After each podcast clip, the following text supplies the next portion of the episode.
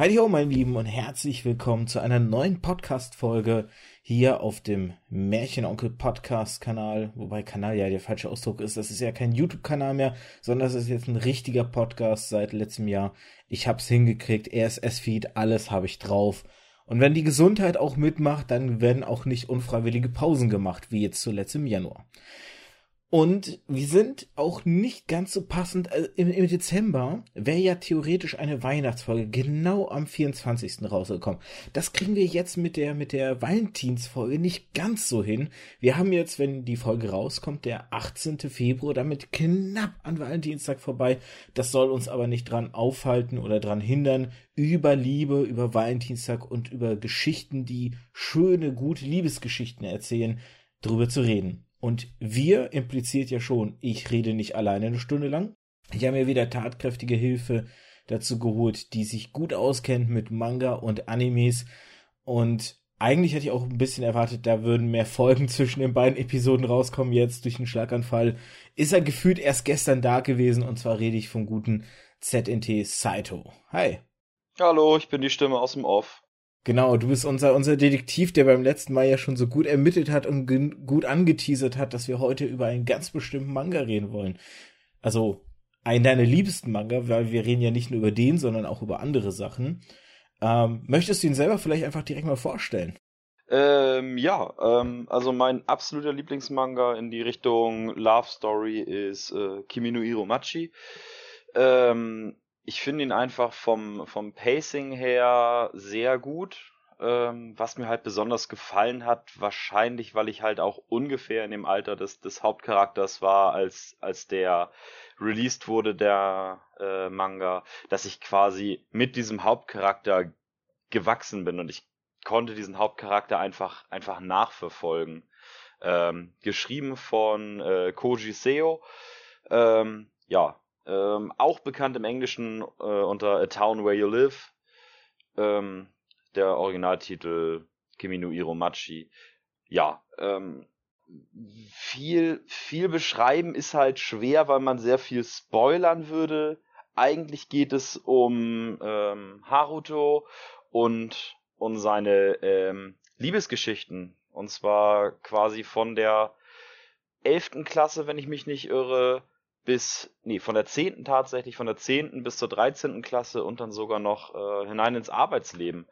Wie man denn quasi in Japan so ein bisschen das Arbeitsleben auch mit dem Dating und ähnlichem äh, in Verbindung bringen kann. Und ich habe ja den guten alten Herrn Onkel Doktor äh, mehr oder weniger dazu gezwungen, sich den so ein bisschen kreuz zu lesen. Gewissermaßen, ja. Ähm, vielleicht an der Stelle sei noch erwähnt, so wenn ich mich richtig erinnere, ähm, ist der Anime auf Crunchyroll äh, zu sehen. Ähm, wahrscheinlich halt mit englischer Sprache. Ich weiß nicht, ob er auch auf Deutsch zu sehen ist. Ähm, der Anime hat eine Season mit 13 Episoden, glaube ich, irgendwie so, wenn ich es richtig im Kopf habe, oder? Zwölf Episoden müssten es sein, auch wenn ich äh, das ganz gerne äh, verdrängt habe, weil der Anime ist einfach wirklich nicht gut. Okay. Er ist wirklich nicht gut. Okay, damit hast du die Frage eigentlich schon, die ich stellen wollte, erledigt, weil in den Anime habe ich nämlich nicht mehr geschafft reinzuschauen. Ich habe so ungefähr ähm, ein Drittel des Manga gelesen und ich habe mal so ins letzte Kapitel reingespickt.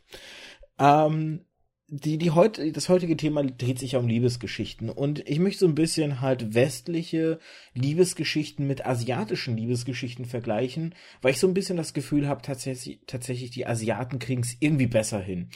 Ähm, du hast jetzt deinen Lieblingsmanga im Themenbereich der, der Liebesgeschichten vorgestellt. Ähm, ich habe dir ja auch nochmal meinen genannt. Darüber haben wir ja auch in der Vergangenheit schon mal so privat halt ein bisschen gesprochen. Ähm, das ist ein Manga, der, soweit ich weiß, überhaupt nicht außerhalb von Japan zu kriegen ist. Also äh, weder im englischen Sprachraum noch im deutschen Sprachraum. Deswegen musste ich den halt als Scanlations lesen.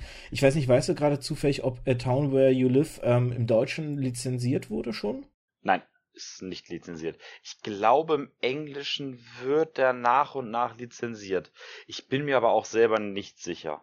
Ja, das ist halt so ein Problem, dass, ne, also bei meinem Liebling halt, da hatte ich keine andere Chance. Bei deinem Liebling könnte man zumindest jetzt mal gucken, ob man auf Englisch den halt ähm, sich besorgen kann und muss nicht mehr in dieser rechtlichen Grauzone mit den Scanlations halt ähm, sich unterwegs bewegen, weil anders würde man diese schönen Werke halt hier überhaupt nicht lesen können und das finde ich schade. Aber jetzt zu meinem Liebling. Mein Liebling ist der Manga Salad Days, also Salattage wörtlich übersetzt, was ähm, ja ein ziemlich absurder Name ist. Ähm, Im japanischen Original heißt er sogar Sarada Daisu, was wahrscheinlich Salad Days so ungefähr heißt halt. Die Japaner haben ja oft so, dass die deutsche und englische Begriffe nehmen und dann klingt das immer bei denen ganz niedlich. Und Salad Days ist ähm, ein wenig anders als dein Liebling, weil dein Liebling ist ja eine kohärente Geschichte, die halt Harutos Leben erzählt und wie du schon richtig gesagt hast, die verschiedenen Frauen, auf die er trifft, auf die verschiedenen Beziehungen, die er in seinem Leben so eingeht. Etwas, was man ja relativ gut nachvollziehen kann, weil es ist ja oft so, dass viele, äh, dass Menschen nicht nur eine Beziehung in ihrem Leben durchmachen halt, sondern mehrere und dann auch Komplikationen halt, ne, dass man vielleicht auch mal eine Liebesdreiecksbeziehung tatsächlich vielleicht mal erlebt. Ähm, und auf solche Sachen geht halt A Town Where You Live ein. Salad Days ist da insofern anders, da Salad Days eigentlich mehrere kurze Liebesgeschichten erzählt. Ähm, in den ersten Bänden ist es teilweise so, dass ein Kapitel eine Kurzgeschichte erzählt und das geht dann später ein bisschen auch, weitet sich aus, dass man dann auch mal vielleicht eine Liebesgeschichte auf zwei oder drei Kapitel hat. Aber jede Liebesgeschichte steht für sich und es gibt, soweit ich weiß, nur eine einzige Handlung, die tatsächlich quasi mehrere Bänder übergreifend immer mal wieder auftaucht. Ähm, ansonsten sind es halt einfach ganz, ganz viele Liebesgeschichten, die kurz und knapp erzählt werden und die auch nicht immer gut ausgehen. Man kann direkt sagen, der, der die allererste Liebesgeschichte, die in Salad Days auftaucht, ist eine Liebesgeschichte mit einem traurigen Ende. So viel sei gespoilert, weil es sind ja ganz viele kurze Geschichten. Wer sie lesen möchte, muss keine Angst haben. Ich kann nicht sozusagen das große Ganze spoilern. Ich kann nur einzelne Geschichten und die möchte ich spoilern, weil die einfach so, so schön anfängt, weil man erwartet bei einem Liebesmanga oder bei einer Liebesgeschichte nicht, dass es mit einem traurigen Ende. Es ist nämlich quasi so, dass der Charakter in der ersten Geschichte sich in ein Mädchen verliebt hat und dieses Mädchen aber einen anderen Jungen liebt und er hilft ihr sozusagen mit diesem anderen Jungen ähm, wieder eine Beziehung einzugehen, weil es geht eigentlich im Grunde darum, dass sie einmal sitzen geblieben ist, um quasi mit ihrem Schwarm hinterher im selben Jahrgang zu sein, aber er hat es auf die Schule nicht geschafft und seitdem traute er sich dann nicht mehr so vor ihr Gesicht zu treten und der Charakter in dieser Geschichte hilft sozusagen den beiden wieder, dass sie eine vernünftige Beziehung führen, opfert aber dafür seine Chance letztendlich bei diesem Mädchen zu landen. Und man hat so ganz viele Geschichten und ich fand das Salad Days, als ich es gelesen habe, war, also das ist jetzt auch gut, lass mich nicht lügen, auch so zehn Jahre locker her, so ähnlich wie bei dir, weil äh, Kimi no Iro Machi ist ja 2008 in Japan erschienen und Salad Days ist 1998 erschienen, also die trennen sich auch nur zehn Jahre.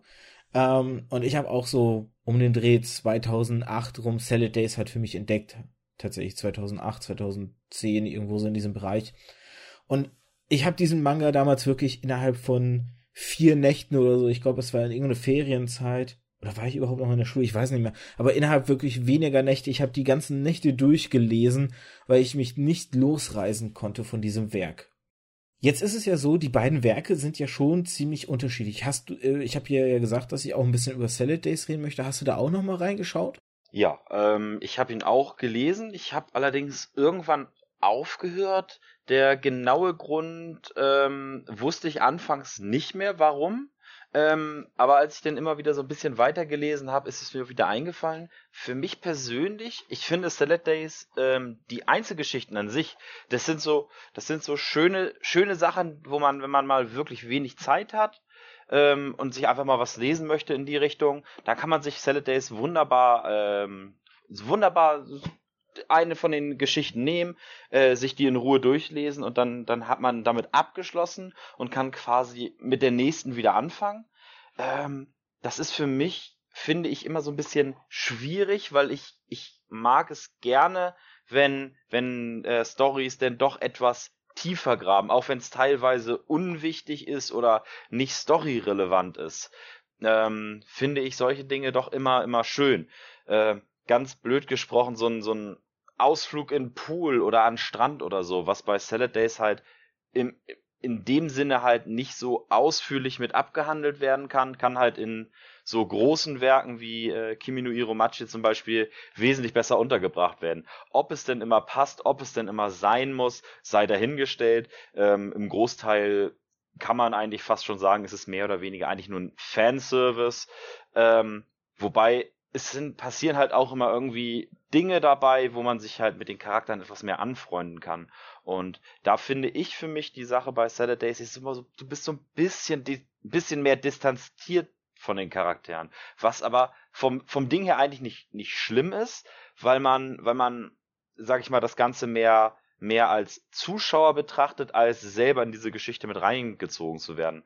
Und das ist für mich etwas, was ich beim Lesen nicht so gerne mag. Ich mag mich lieber denn mehr in die Geschichte reingezogen als, äh, als Zuschauer. Ja, ich kann es nachvollziehen. Ähm, ich persönlich mochte es einfach, gerade auch so wie du gesagt hast, dieses Häppchen, weil ich auch so eine Phase hatte, damals glaube ich, wo ich einfach auch einfach schöne Liebesgeschichten und da konnte ich mich dann nicht losreißen. Ich kann es aber natürlich verstehen, dass man vielleicht auch mal gerne eine größere, eine umfangreichere Liebesgeschichte lesen möchte.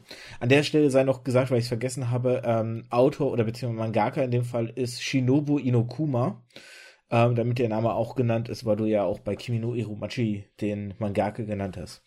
Jetzt ist mir, ähm, als ich mal auf Wikipedia so ein bisschen nachgeschlagen habe zu den beiden Manga, ist mir etwas sehr Interessantes aufgefallen. Beide Werke sind nämlich Werke des schonen Bereichs halt. Und beide Werke sind tatsächlich in der Weekly Shonen Sunday, ähm, ah nee, gar nicht. Hups, jetzt habe ich dein Werk ist bei der Weekly Shonen Magazine und mein Werk ist bei der Weekly Shonen äh, Sunday. Also es ist, es ist zwar dasselbe Verlagshaus, aber es ist nochmal eigene Hefte sozusagen, äh, ähm, also doch nicht ganz dasselbe Heft rauskommen. Aber ich fand es so interessant, dass beide Werke schon Manga sind, weil ich, ich nehme jetzt einfach mal so ein bisschen die Vorurteilkeule, ne, einfach auch für, für jetzt, um die Diskussion anzuregen so Liebesgeschichten, gerade so aus dem westlichen Denken heraus, ist doch so ein bisschen etwas, was sich vielleicht eher an weibliche Leser oder Leserin richtet. Und hier haben wir jetzt eher Manga, die tatsächlich wirklich für Jungs konzipiert sind. Ähm, jetzt kann man sich natürlich vorstellen, dass da ein bisschen dann auch Fanservice in Hinsicht von, die Japaner haben dann ja so dieses Panty-Shots nennt sich's, ne, immer so dieser Blick aufs Höschen und so. Ähm, aber es sind halt Geschichten, die sich an Jungs richten, theoretisch, so beim Lesen, hättest du da jetzt überhaupt so eine, so eine Einteilung getroffen oder ähm, hättest du jetzt gesagt, so, ja, das liest sich wie ein Shon-Manga oder nee, das liest sich eigentlich eher was wie ein Shoujo, also ein Manga an junge weibliche Leserin? Also da finde ich, muss man zwischen Salad Days und Kimi no Iro auch nochmal so ein bisschen distanzieren, weil so wie ich gesagt habe, bei Salad Days bist du halt weniger in eine Rolle gezwungen, äh, im Gegensatz zu Kimi no Iro, wo du halt wirklich du hast, du hast halt deinen, deinen Hauptcharakter. Du hast halt den, äh, du hast halt Haruto als Hauptcharakter ganz eindeutig und du verfolgst ihn und demnach ähm, siehst du das halt alles aus, aus einem männlichen Blickfeld, was finde ich denn doch etwas mehr die, die männliche Zielgruppe anspricht.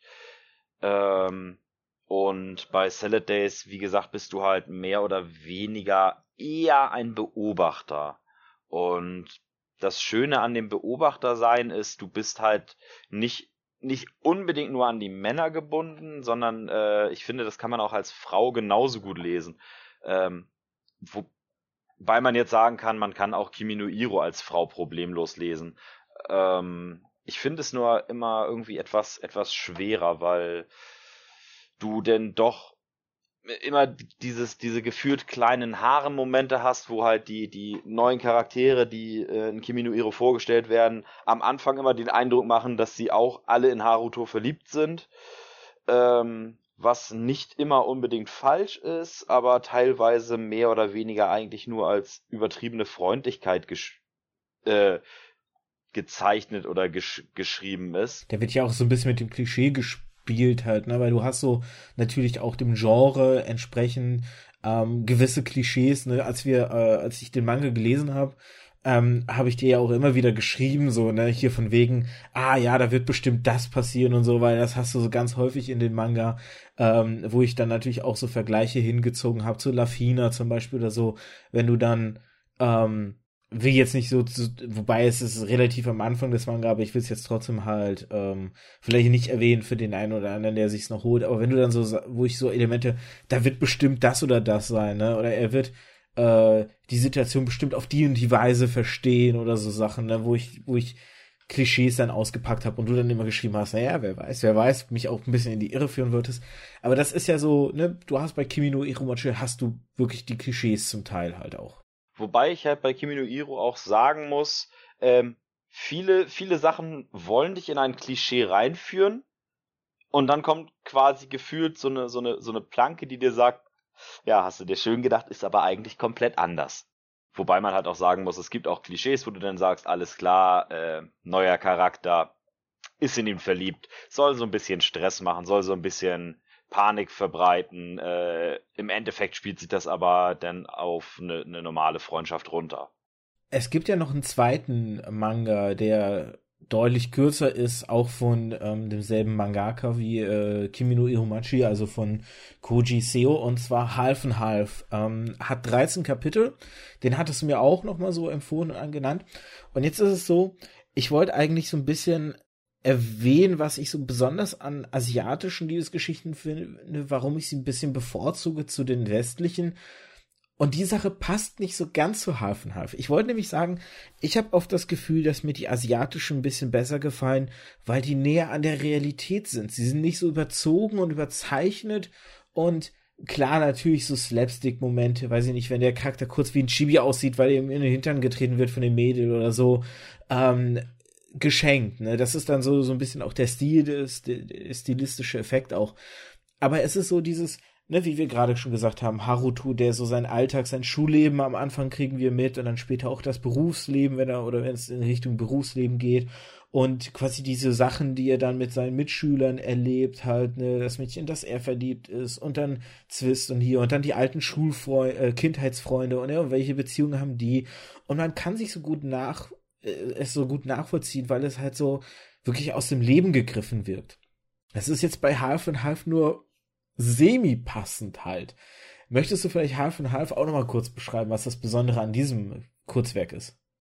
Half and Half beginnt eigentlich damit, dass der, die, die Hauptcharakterin sich das Leben nimmt und auf den Hauptcharakter drauffällt und ihn damit mehr oder weniger mitreißt. Und dann gibt es halt so einen kleinen Cut, wo ein Gott gezeigt wird. Wessen Gott, welcher Gott ist nun auch, sei mal dahingestellt. Es wird nicht genannt. Genau. Und der, der einfach sagt, okay, ihr habt jetzt so und so viel Zeit. Sieben Tage. Genau. Ich wollte es jetzt ein bisschen offen halten.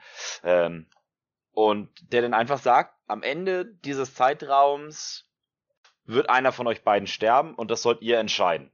Und ja, das wäre natürlich ganz einfach.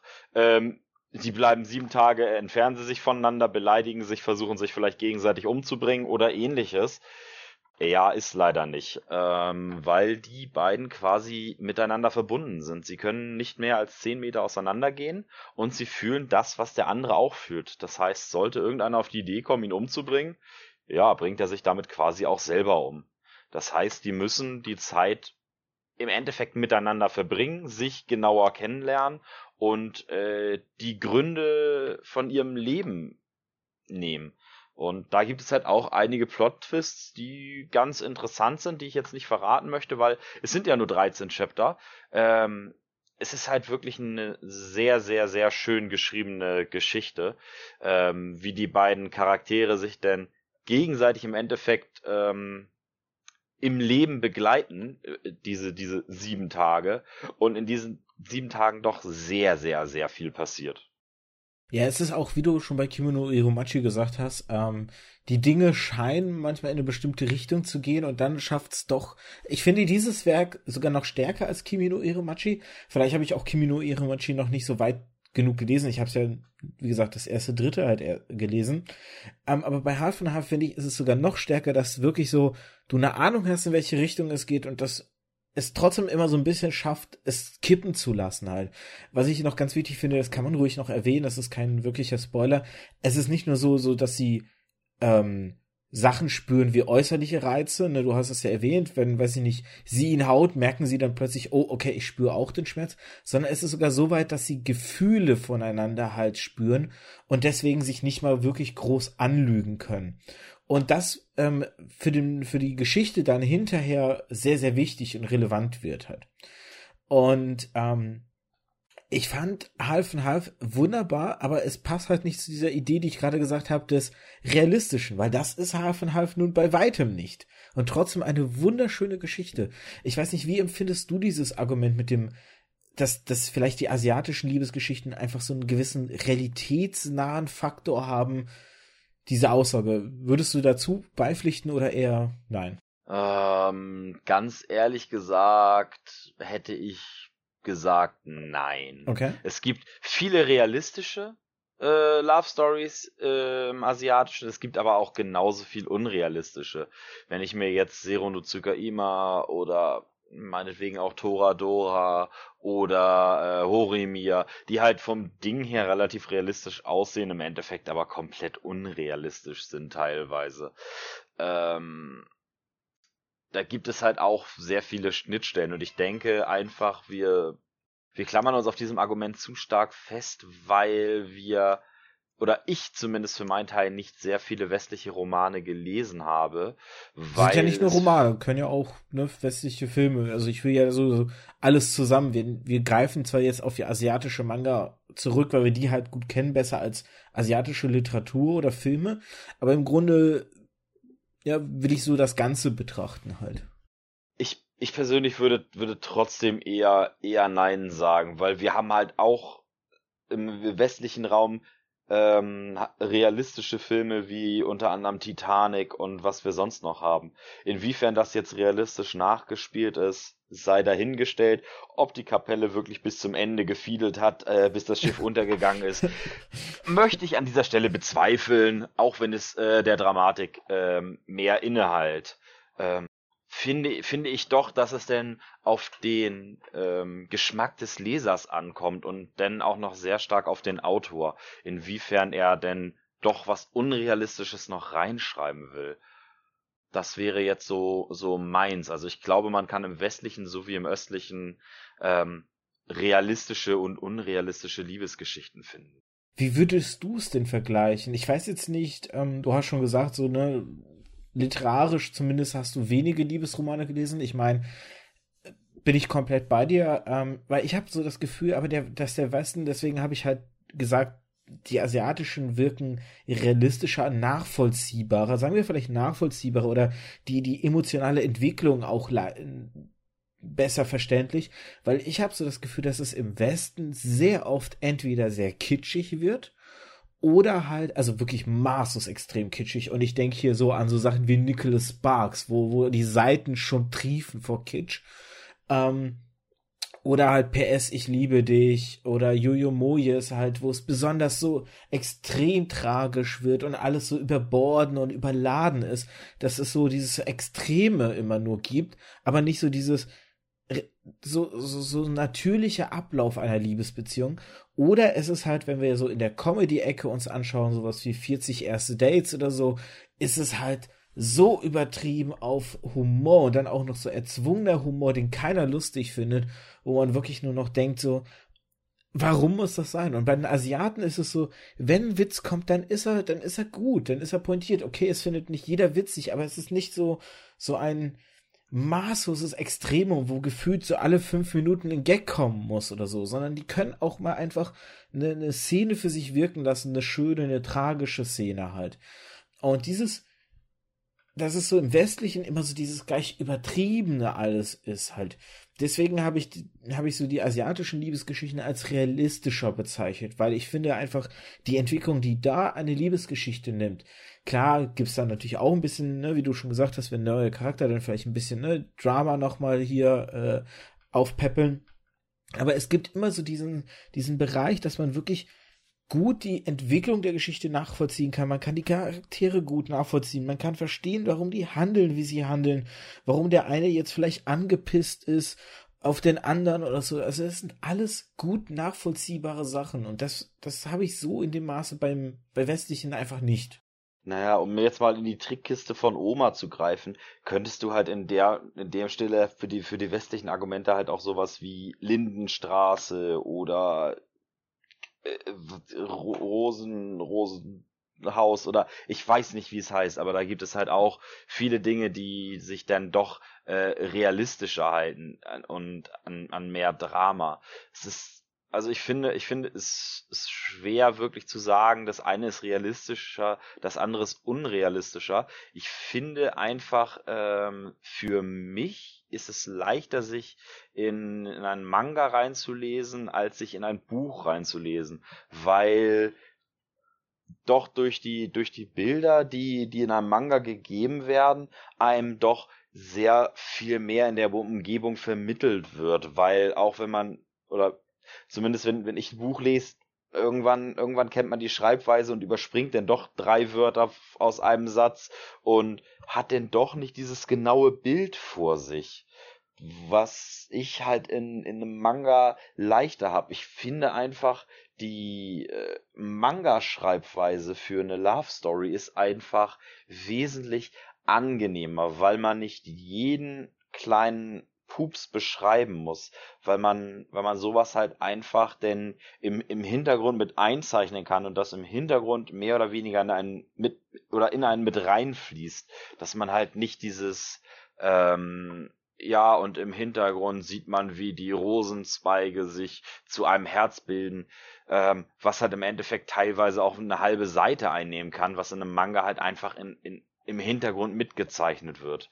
Und das ist vor allem fürs Lesen, wie ich finde, wesentlich angenehmer, weil man nicht die ganze Zeit diese Hintergrundbeschreibung mitlesen muss. Jetzt ist es natürlich schwer, halt ein literarisches Buch mit einem Manga zu vergleichen.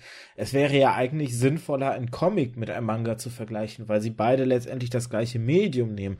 Weil du hast, wie du schon selber gesagt hast, hast du bei dem geschriebenen Wort einfach eine andere Art die Geschichte zu erzählen, als eben bei einem Manga, was eben eine Bildsprache verwendet. Aber jetzt, ehrlich gesagt, fallen mir so gut wie keine Comics eigentlich ein, die, die eine Liebesgeschichte erzählen, wobei man natürlich auch sagen muss, dass ich im Comic-Segment ähm, gerade heutzutage nicht mehr so stark unterwegs bin. Ähm, bis auf halt ein paar Superhelden-Comics kenne ich halt die großen Comic-Geschichten gar nicht mehr oder Graphic Novel-Geschichten. Und da gibt es draußen sicherlich wirklich tolle Werke. Vielleicht hat der eine oder andere sogar einen Tipp, den er in die Kommentare packen kann.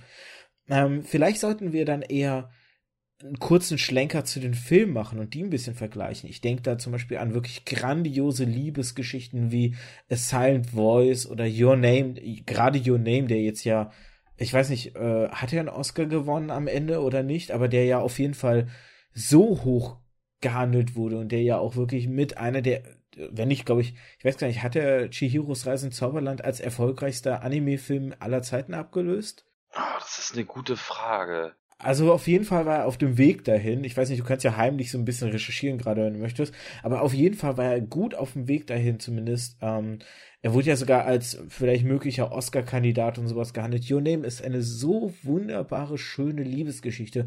Jetzt muss man natürlich an beiden Sachen, also Assigned Voice und Your Name sagen, gerade Your Name hinten raus mit der Geschichte, wie die sich entwickelt, ist jetzt nun wirklich nichts realistisch und so, aber so dieses, dieses, wie sich diese Liebesgeschichte zwischen den beiden entwickelt, wie die beiden lernen sozusagen sich zu verstehen und ähm, das Leben des anderen so ein bisschen nachzuvollziehen und die Probleme, die jeder so mit sich zu kämpfen hat. Es ist so interessant, weil es so dieses, diese Entwicklung einfach so schön nachvollziehbar ist, dieses Verständnis entwickeln füreinander. So, ich weiß nicht, hat deine Recherche ein Ergebnis gehabt? Ja, ich bin jetzt gerade dabei am gucken. Es wurde auf jeden Fall unglaublich viel nominiert. Aber Klingt so, dass es keinen Oscar hatte. Ähm, also ich finde jetzt auch nur 2018 Academy of Science Fiction, Fantasy and Horror Films Saturn Award. Da war es nur nominiert, aber hat auch nicht gewonnen. Ja, es wurde äh, für den Oscar, für die Oscarverleihung qualifiziert. Dann war es scheinbar nicht mal leider in der Nominierung drin. Schade, wirklich schade. Also, es ist auf jeden Fall der erfolgreichste Anime-Film überhaupt gewesen mit 358 Millionen US-Dollar weltweit. Also hat es tatsächlich dann Chihiros Reise ins Zauberland abgelöst vom Thron. Und äh, in Japan der zweit, äh, zweiterfolgreichste einheimisch produzierte Film. Und der vier, äh, vierterfolgreichste internationale Titel. Okay, vielleicht jetzt dann auch nicht. Ja gut, aber auf jeden Fall sehr, sehr erfolgreich. Äh, alles klar. Also es ist so, so ein bisschen zweispielig. Also international hat Chihiros Reise abgelöst, äh, intern ähm, wahrscheinlich noch nicht. Ja. Ich persönlich habe Your Name auch gelesen, aber es hat mich irgendwie nicht gefesselt. Es war. Stimmt, es war, da gibt's auch einen Manga von, da hast du recht. Das habe ich, jetzt vergessen zu erwähnen. Auch von A Silent Voice sollte man auch sagen, da gibt's auch einen Manga. Ja, A Silent Voice ist so oder so ähm, ein sehr spezieller Manga, finde ich. Der, finde ich, als Manga mehr Charme hat als als Anime. Weil man, naja, man, äh, wie, wie der Name schon sagt, a silent voice. Es, es, es gibt halt keinen Ton und das finde ich beim Lesen macht den Charakter noch etwas lebendiger.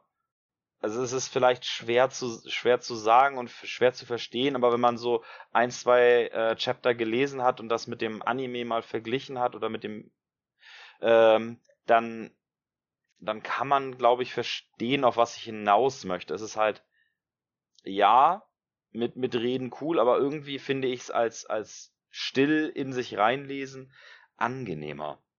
Ich weiß nicht, wie es dir da gegangen ist. Also, wie gesagt, ich habe jetzt bei beiden nur die Animes gesehen, ich, äh, also Anime-Filme. Ich habe sie wirklich geliebt. Also, beide Filme haben mich im Kino wirklich komplett, ähm, weil A Silent Voice habe ich in der Sondervorstellung im Kino gesehen und Your Name war ja ganz regulär im Kino, ähm, auch für nur eine kurze Zeit, aber trotzdem im Kino.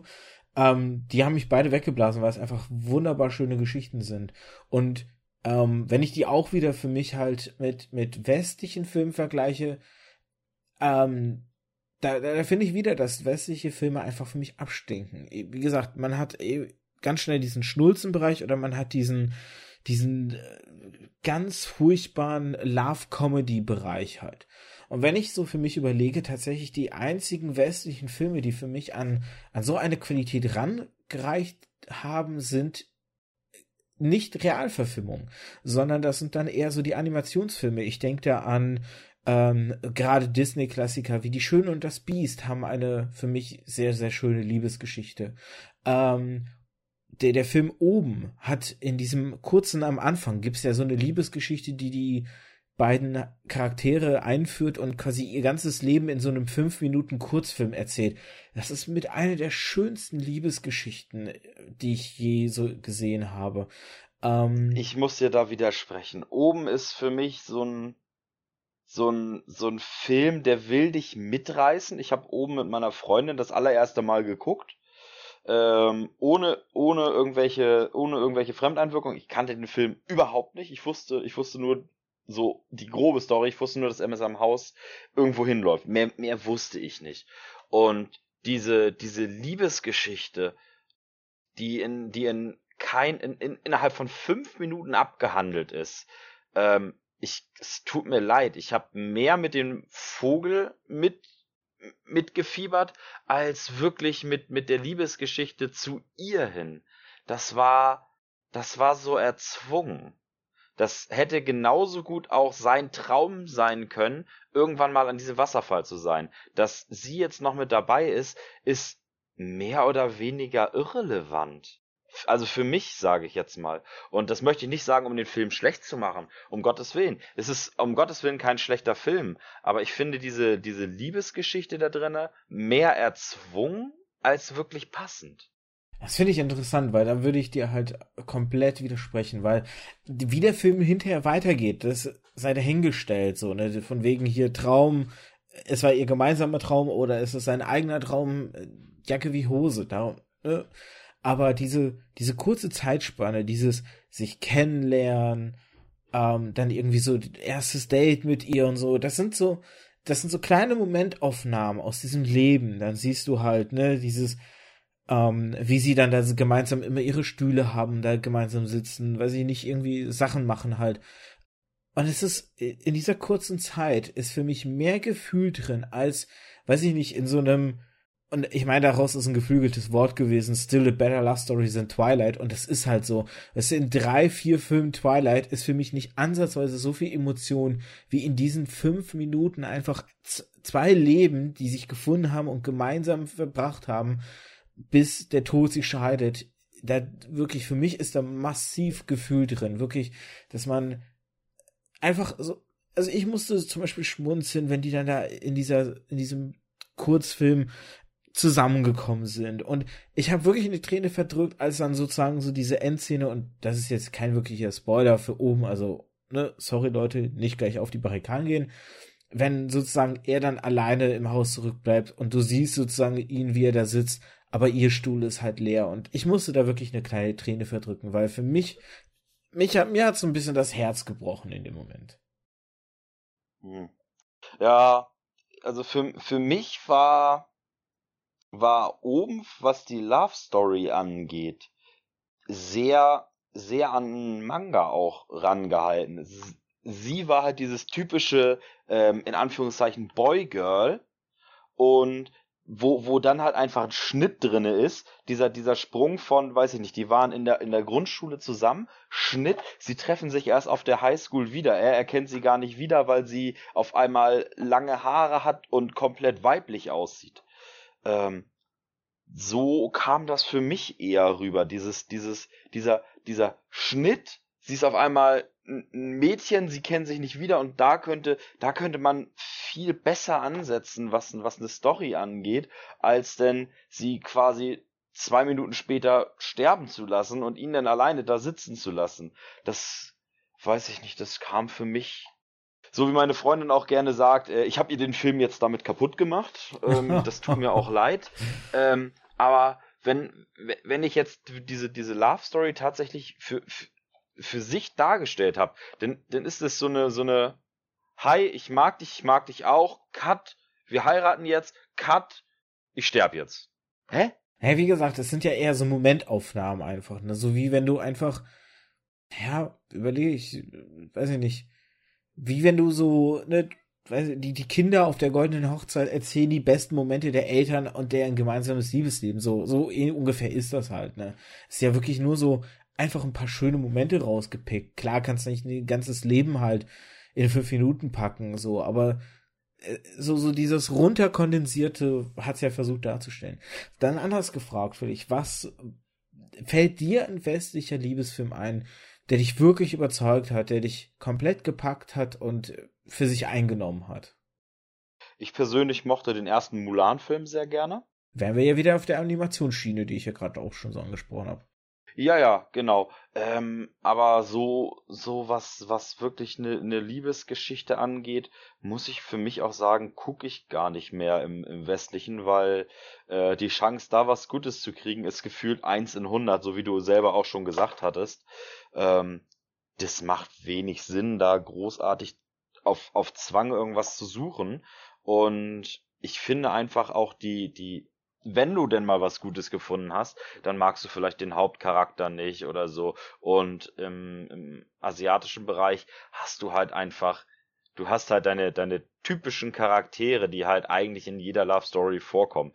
Du hast dieses Boygirl, du hast das, das Zundere Mädchen, du hast halt äh, alle, alles Mögliche und du erkennst deine Charaktere eigentlich wieder und in den meisten Dingen kann man halt auch schon sagen, wie es ausgehen wird, was halt auch schon wieder denn so ein bisschen die Spannung teilweise rausnimmt, weil äh, bei dir ist es ja wie bei mir, du liest ja jetzt auch nicht erst seit seit äh, zwei drei Tagen äh, Animes und Mangas.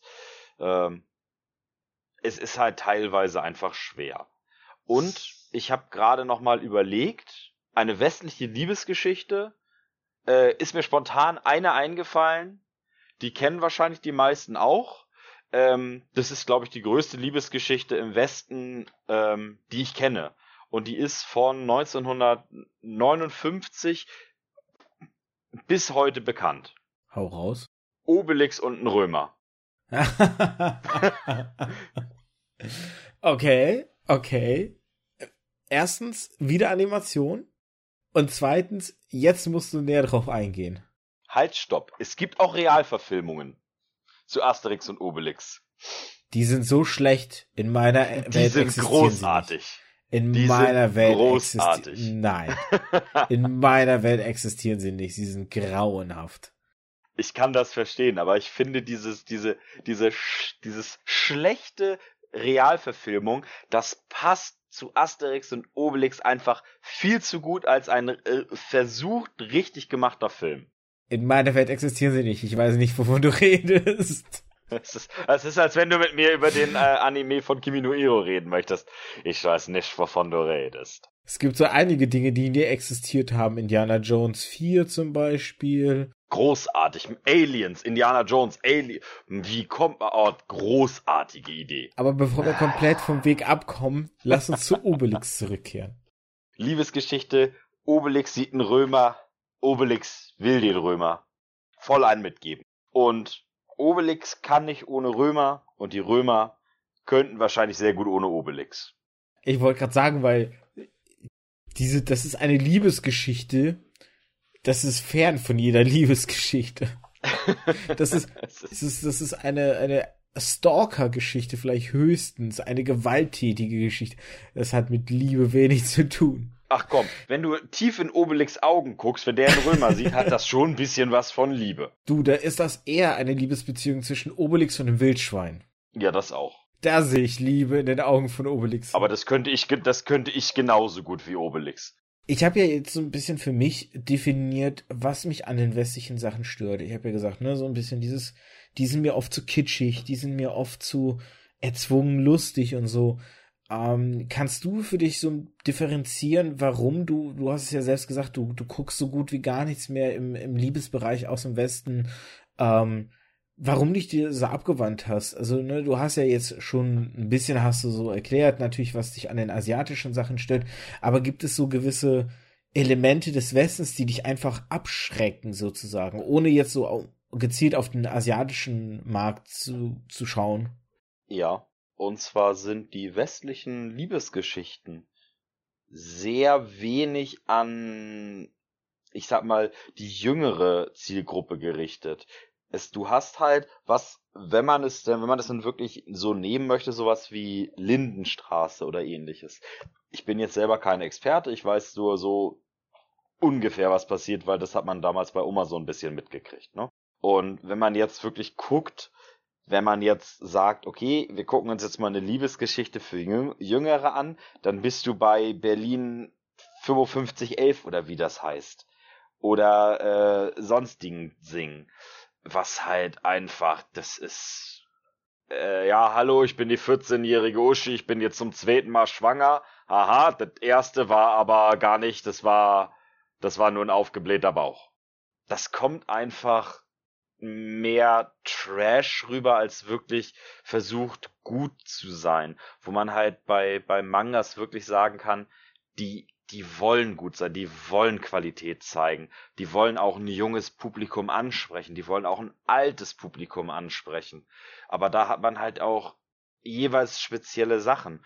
Und so wie wir das auch haben, ist halt alles, was so Love Story ist, das ist bei uns einfach überhaupt nicht gefragt. Da sind eher so Dinge gefragt wie Frauentausch oder so, aber ähm, da müssen wir uns beide nicht drüber unterhalten. Das ist, das kann man sich nicht angucken. Es gibt Bevölkerungsschichten, so behauptete man, die gucken sich das freiwillig und gerne an. Ich glaub, halte das ja für ein Gerücht, aber angeblich gibt es sie.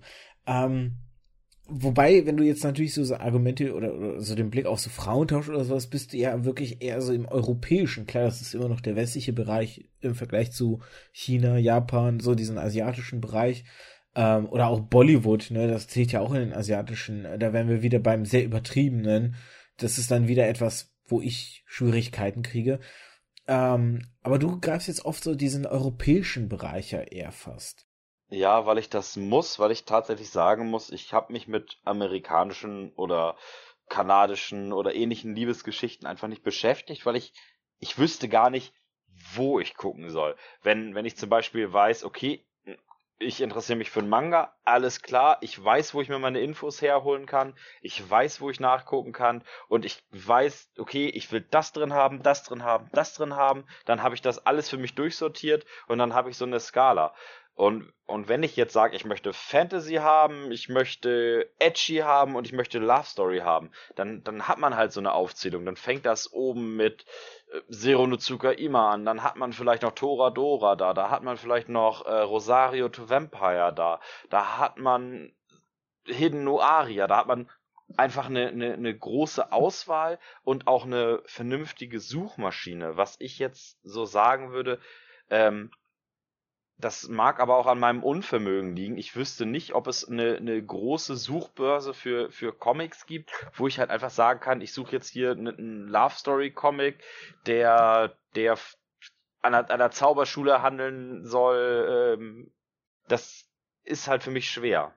Mal anders gefragt, hast du vielleicht mal einen Trailer oder so gegeben, wo du gesagt hast, so, ha, eigentlich sieht schon interessant aus. Also auch sowas kommt dir eher weniger vor, dass du irgendwie vielleicht mal einen Trailer bemerkst, der einfach, wo du dir vorstellen könntest, das könnte vielleicht was sein. Ganz ehrlich, wenn ich mich jetzt zurückerinnere, ist der Westen eher für, für Actionfilme und ähnliches bekannt. Als für, für Love Stories. Das ist alleine, wenn ich ich, ich mache jetzt, mach jetzt einfach mal den Test. Ich mache jetzt einfach mal das, das Kinoprogramm auf. Ähm, da haben wir jetzt, da, da haben wir ja das beste Beispiel, ob wir da mal eine, eine Liebesgeschichte finden. Und zwar. Während du das kurz machst, kann ich ja auch, äh, das ist ja schön, also dahin, weil in die Richtung wollte ich auch so ein bisschen sozusagen abziehen mit meiner Frage, weil ich habe auch so das Gefühl, dass Liebesthematik so in den 90ern bis in die 2000er rein, war das total das Ding, was die Film, die die Kinos dominiert hat. Wie viel Adam Sandler Liebesfilme du im Kino hattest. Das, der, der ist schwindlig geworden, weil er gefühlt jede Woche mit einem neuen Liebesfilm drin war. Ne, wie, ich habe es ja eben schon erwähnt, so der einzige Titel, der mir je hängen geblieben ist von ihm, ist dieses 40 erste Dates, aber der hat ja en masse irgendwie so, so, so, wo er immer so ein bisschen den Deppen gespielt hat, immer so ein bisschen, ne, den Versager, der dann aber irgendwie trotzdem die tolle Braut kriegt. Und heute ist das gefühlt kein Ding mehr, was im Kino irgendwie eine Rolle spielt. Du hast natürlich so vereinzelt doch mal hier und da eine Liebesstory, ähm, aber du hast keinen Film, der nur eine reine Liebe. Du hast so Liebe als, als Element mit drin irgendwo, aber es ist nicht mehr so das Dominierende. Ich glaube, so der letzte Film, der mir bekannt ist, ist La La Land gewesen, der ja eine Liebesgeschichte wohl hatte oder, oder im Zentrum hatte, äh, der ja tatsächlich sogar einen Oscar gewonnen hat. Aber ansonsten ist es ja echt wenig geworden. Hm. Und wie du schon gesagt hast, du wirst wahrscheinlich jetzt in deinem Kinoprogramm, was du da offen hast, auch jetzt wahrscheinlich keinen kein Liebesfilm da drin sehen. Nö, ich habe ein paar Tierfilme, Mary Poppins, der Junge muss an die frische Luft, ich habe keine Ahnung, was es ist. Checker Tobi, Chaos im Netz, Aquaman. Das ist halt hier vielleicht plötzlich Familie, der jetzt neu rauskommt. Lass mich mal ganz kurz. Nee, Drama Komödie. Kann man also auch nicht wirklich zählen. Ja, es ist, äh, es ist wie gesagt, es ist so, gefühlt spielt es überhaupt keine Rolle mehr, weil es zieht die Leute nicht mehr ins Kino gefühlt so, ne? Ähm, ich meine, seien wir uns, seien wir, seien, machen wir uns nichts vor. Was im Kino läuft, ist das, was den großen Kinoverleihs äh, oder oder Filmstudios auch die Kohle reinbringt. Und das sind halt momentan halt sehr stark natürlich Marvel oder generell die dieses starker Fokus auf Superheldenverfilmung und halt dann natürlich so Action geladene Sachen halt, ne, bombastische Sachen, e-, Effektsachen, die einfach visuell viel ausmachen. Aber so, so eine schöne Liebesgeschichte hast du gar nicht mehr so. Wie gesagt, bis auf so ein paar Verfilmungen halt. Ich würde zum Schluss dann vielleicht noch ein bisschen mehr verstehen wollen, was du an Kimino Irumachi so liebst, weil ich meine, es ist dein Lieblingswerk und du hast ja schon gesagt, so, ne, du magst auch so Geschichten, die so ein bisschen mehr Substanz haben. Und ich meine, da gibt es ja einige. Da gibt es Lafina noch, es gibt Clannad noch. Ähm, was hebt für dich Kimono Iromachi von den anderen Werken halt ab? Dass es dein Liebling halt ist. Was für mich persönlich halt das, das Schöne ist, ich mag das, das Pacing, so wie es geschrieben ist, das mag ich sehr gerne. Es gibt hier und da ein paar Stellen, vor allem das Ende, was ich sehr übereilt finde, was wirklich denn, denn auf einmal Schlag auf Schlag kam, wo man sich sagen musste, okay, da gab's äh, bei Chapter, ich glaube 150 rum, gab's sowas ähnliches, das, das war pompöser, das war schöner als das eigentliche Ende. Ähm, das ist allerdings so, so das einzige wirkliche Manko, was ich sagen muss. Mir gefallen die Charaktere, die da drinnen vorkommen, extrem gut, weil sie für mich teilweise auch sehr, sehr realistisch dargestellt sind. Ja, du hast am Anfang oftmals, wenn ein Charakter vorgestellt wird, diesen, diesen Moment, okay, ähm, das tut jetzt nicht unbedingt Not, dass sie sich in ihn verlieben musste hat er sich überhaupt in ihn verliebt oder war es eigentlich nur eine Freundschaft? Und bei vielen muss man sagen, okay, das kommt am Anfang als Liebe rüber, ist im Endeffekt aber nur, nur eine tiefe Freundschaft. Ähm, was man halt auch ganz gerne denn mal falsch versteht. Ja, ist halt immer so ein bisschen kritisch zu betrachten, ob man das mag oder ob man das nicht mag. Ansonsten hatte ich ja schon gesagt, ähm, wenn man wenn man sich die Zeit nimmt, das zu lesen, ähm, so, so wie ich halt wirklich denn den Vorteil hatte, ich habe ich hab ihn, ich glaube, ich habe ihn nicht von Anfang an verfolgt, sondern ich glaube, da waren schon so 30 oder 40 Chapter draußen. Und es ist sehr angenehm, sich in diese 30 bis 40 Chapter reinzulesen, weil die halt in, in einem Rutsch weggehen und dann jede Woche ein Chapter dazu. Ähm, man, man altert quasi mit Haruto. Und das war, das war sehr schön für mich. Das hat dem Manga wahrscheinlich auch noch so ein bisschen mehr Pluspunkte gegeben, als er hätte wahrscheinlich von mir gekriegt. Aber ich mag den Zeichner, ich mag die Zeichenart sehr, sehr gerne. Ich mag den Hauptcharakter gerne. Ich mag die Hauptcharakterinnen sehr gerne. Ähm, und auch, wie sich das alles denn miteinander verhält. Ich will nicht zu viel spoilern, ähm, aber ich kann sagen, mein, mein Lieblingscharakter ist die Schwester von einem der, der Mädchen, die für mich wirklich ein, ein Charakter in, in der Geschichte widerspiegelt, den ich eigentlich eigentlich, eigentlich müsste er einem sehr unsympathisch sein, aber er oh, ist ja. so schön geschrieben. Nein. so, nein, du hast, okay, du, du bist noch nicht weit genug. Du bist da muss man halt sagen, es ist wirklich denn ab dem zweiten Drittel, wenn sie, wenn sie mehr integriert ist. Ich glaube, du hast, bist du bis zur Versöhnung gekommen? Äh, nee. Dann will ich auch gar nicht weiter drauf, weil das wäre zu viel Spoiler. Äh, ich meine, du weißt ja, mich könntest du jetzt spoilern, aber wir wollen es jetzt hier halt den anderen, äh, den Hörerinnen und Hörern vielleicht nicht so ähm, vorwegnehmen halt. Genau. Es gibt halt in der Geschichte, ich habe es ja eben schon gesagt, es gibt halt diese, diese Versöhnung. Ähm, und das ist sehr schön geschrieben, weil, weil sie beide Seiten so darstellt. Und es ist eigentlich, eigentliche Banalitäten und dann, wie, wie dieser Charakter auch ähm, in diese Geschichte mit reingearbeitet wird. Es ist keine oder es gibt wenige Charaktere, die in der Story auftauchen und dann irgendwann einfach weggeworfen werden. Alle Charaktere werden irgendwo immer wieder recycelt und wieder benutzt und ähm, werden am Leben gehalten, ohne dass sie wirklich nur für, sag ich mal, 20 Chapter gut sind und dann einfach komplett irrelevant werden, wie man auch bei vielen Mangas hat. Und das ist sehr schön, weil man halt einfach auch diese, diese Entwicklung mit den Charakteren hat und alles das ist, das finde ich, das finde ich einfach, einfach schön, weil jeder, jeder kennt es. Irgendwann gibt es in, in jedem Manga einen Charakter, der einem ans Herz wächst.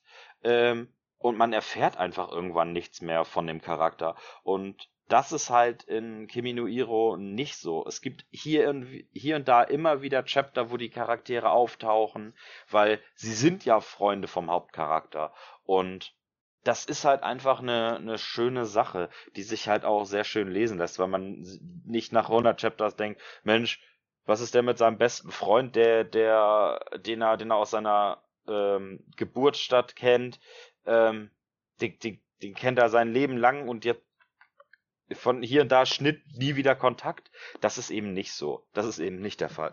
Ich würde vielleicht an der Stelle auch noch kurz aufklären, warum ich da so reingekrätscht bin ähm, ohne ins Detail zu gehen, aber dieser, die, diese besagte Schwester von einem Charakter innerhalb der Geschichte ähm, du hast es ja schon angedeutet, kann teilweise sehr oder kommt am Anfang sehr unsympathisch rüber. Mein, falls du dich erinnerst, so meine erste Frage war ja damals gewesen, kriegt die noch ihre verdiente Abreibung? Das war so, ich, ich, ich wollte, dass die am Ende gefühlt aufs Fressbrett kriegt und fertig halt. Ähm, weil die mir einfach so unsympathisch ist und ich die so hasse und die für mich einfach so den, den Bitch-Status quasi innerhalb der Geschichte hat.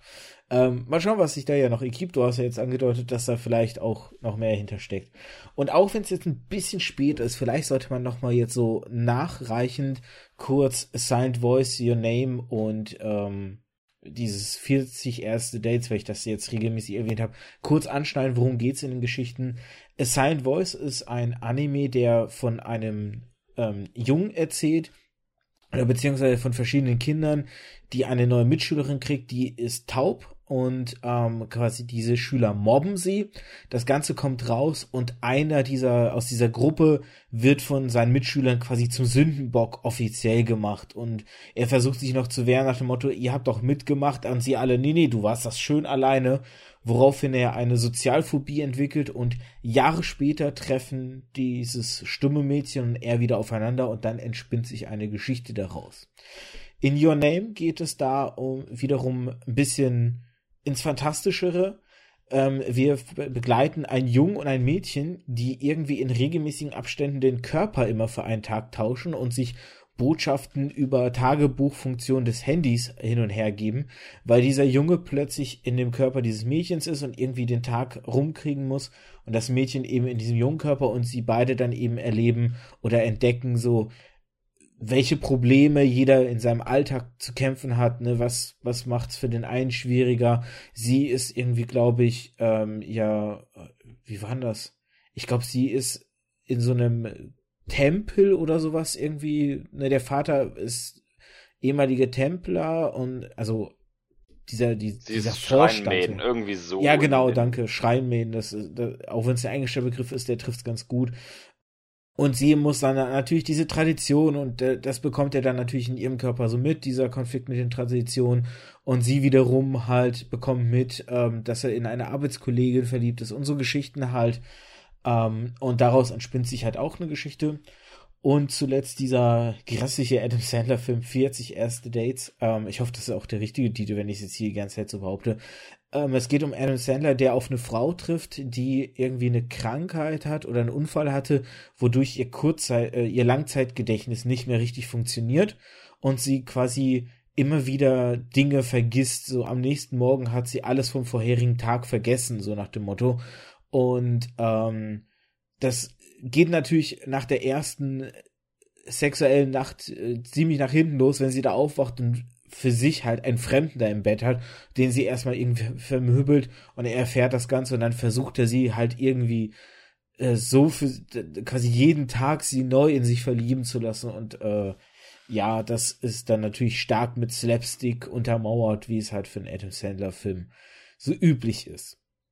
Nur damit, wie gesagt, es hinterher nicht heißt, ich habe mal wieder vergessen, ein bisschen mehr zu erklären worüber wir hier reden oder welche Filme oder welche, welche Genres wir da drin haben, ähm, weil ich doch manchmal vergesse, nur weil ich das kenne, heißt das nicht, dass das, dass die Filme jeder da draußen kennt.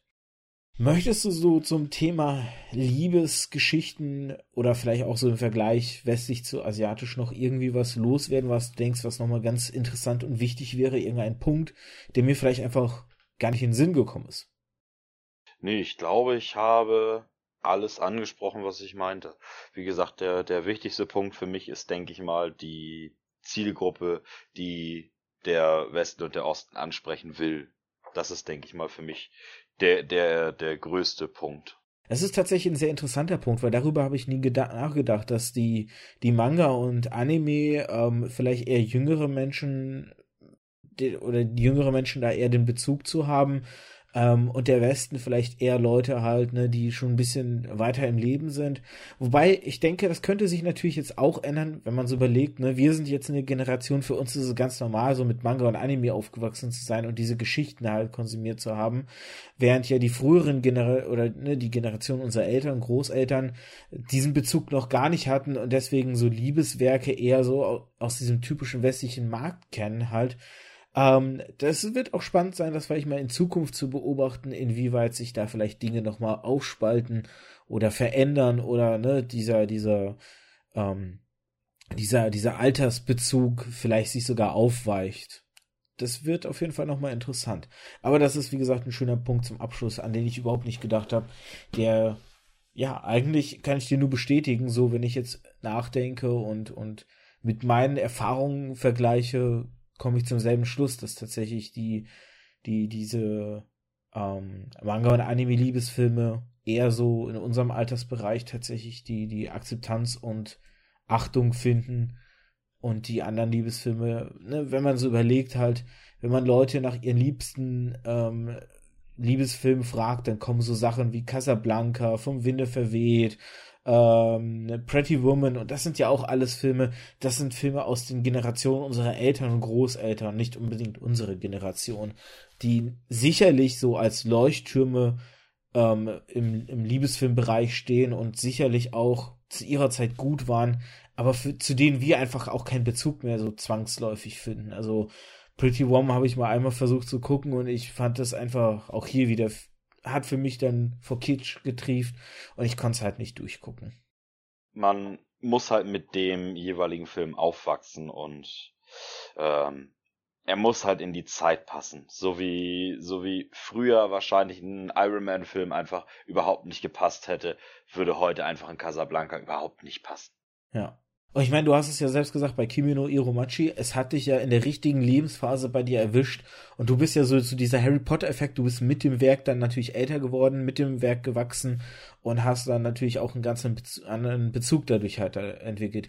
Jemand, der heute Kimi, ne, wie ich zum Beispiel, der Kimi no Iromachi liest, ich kann immer noch verstehen, was so toll in diesem Werk ist, aber ich habe nicht so diesen, diesen perfekten Bezug dazu wie du wohingegen Silent Days äh, mich damals genau in dieser Phase erwischt hat, halt so, ne? Ja, also das, das finde ich auch. Also die bei den Werken kommt es auch immer ganz stark drauf an, wann man die liest. Ähm, mein, das beste Beispiel, Zero no Tsukaima, ist mein absoluter Lieblingsmanga. Ich, ich liebe ihn. Aber es wird mit Jahr zu Jahr schwerer, ihn zu gucken. Weil er doch sehr kindisch gehalten ist. Aber ich mag es trotzdem, auch wenn es nicht passt. Und er kommt jetzt in Deutschland raus. Er wurde offiziell angekündigt. Und ich weiß jetzt schon, dass ich meiner Freundin damit auf den Sack gehen werde und sie zwingen werde, den mit mir zu gucken. So wie sie mich gezwungen hat, oben zu gucken, werde ich sie hinsetzen und sagen, so, wir gucken jetzt alle Folgen Zero no Tsukaima. Und ich weiß, dass ich dafür Ärger kriegen werde.